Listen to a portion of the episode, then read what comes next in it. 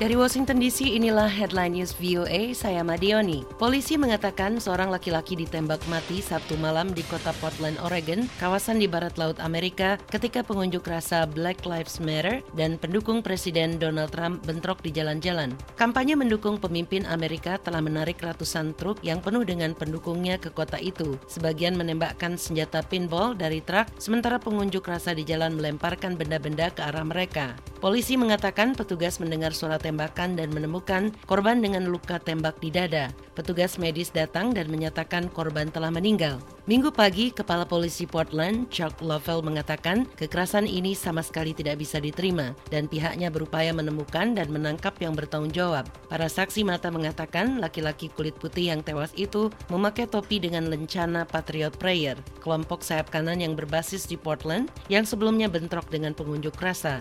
Amerika berencana mengurangi jumlah pasukannya di Irak, kata Presiden Donald Trump dan pejabat Amerika lainnya. Trump Sabtu mencuit Amerika berencana untuk memangkas kehadiran militernya di Irak tanpa merinci lebih jauh. Cuitan Presiden di Twitter itu menyertakan tautan sebuah artikel yang melaporkan bahwa pasukan Amerika di wilayah tersebut akan berkurang dari 5.200 menjadi 3.500, angka yang pertama kali dilaporkan oleh harian The Wall Street Journal. Pejabat militer Amerika juga telah mengkonfirmasi rencana pengurangan pasukan Amerika di Irak. Kita mengurangi jumlah pasukan karena kemampuan Irak mengalahkan sisa-sisa ISIS dan mencegah kembangkitannya membaik, kata juru bicara Pentagon, Komandan Jessica L. McNulty.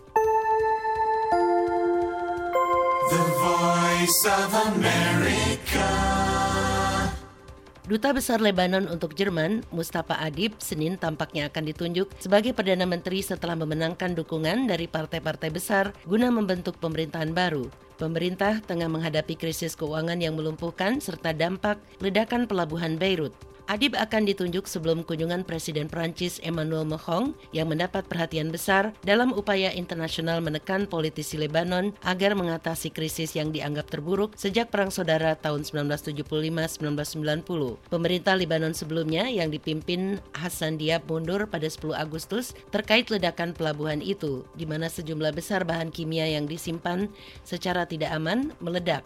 Dalam sistem sektarian Lebanon, Perdana Menteri harus dijabat oleh seorang Muslim Sunni. Pencalonan Adib minggu memenangkan dukungan politik penting dari mantan Perdana Menteri termasuk Saad Al-Hariri yang memimpin partai Sunni terbesar Gerakan Masa Depan. Amerika berencana mengurangi jumlah pasukannya di Irak, kata Presiden Donald Trump dan pejabat Amerika lainnya. Trump Sabtu mencuit Amerika berencana untuk memangkas kehadiran militernya di Irak tanpa merinci lebih jauh. Cuitan Presiden di Twitter itu menyertakan tautan sebuah arti artikel yang melaporkan bahwa pasukan Amerika di wilayah tersebut akan berkurang dari 5.200 menjadi 3.500, angka yang pertama kali dilaporkan oleh harian The Wall Street Journal. Pejabat militer Amerika juga telah mengkonfirmasi rencana pengurangan pasukan Amerika di Irak. Kita mengurangi jumlah pasukan karena kemampuan Irak mengalahkan sisa-sisa ISIS dan mencegah kembangkitannya membaik, kata juru bicara Pentagon, Komandan Jessica L. McNulty. Setiap pengurangan pasukan Amerika di Irak akan ditentukan melalui koordinasi yang cermat dengan pemerintah Irak, serta dengan koalisi kita dan mitra NATO, serta sesuai kepentingan keamanan bersama kita dan kemajuan dalam kampanye melawan ISIS, kata McNulty dalam pernyataan kepada VOA.